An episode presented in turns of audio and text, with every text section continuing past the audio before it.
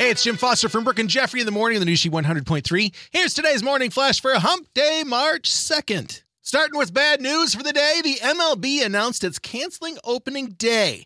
It marks the first time in 27 years that games have been lost due to a contract dispute. The league and players are expected to get back to the bargaining table tomorrow.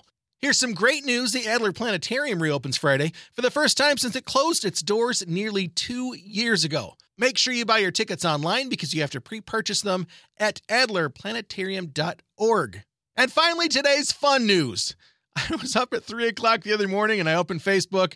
I see that Brad Pitt's production company has jumped aboard the Beetlejuice 2 sequel that's in early development at Warner Brothers. The cool thing was, one of the funniest things about seeing that that early in the morning is that the band Bowling for Soup has the first reply, and it says, Did someone say Brad Pitt? I wanna be Brad Pitt. I wanna be Brad Pitt. I bet even Brad Pitt wants to be Brad Pitt. I wanna be Brad Pitt. Wanna be That's right. They released a song called I Want to Be Brad Pitt back on February 25th. So timing is everything. No more Beetlejuice 2 news yet because it's so early, but go check out I Want to Be Brad Pitt on YouTube. Funny video. When's the last time you said, check out that video? There's your Wednesday morning flash. Have a great day. And thanks again for listening to the new She 100.3. Hits of the 80s, 90s, and 2000s.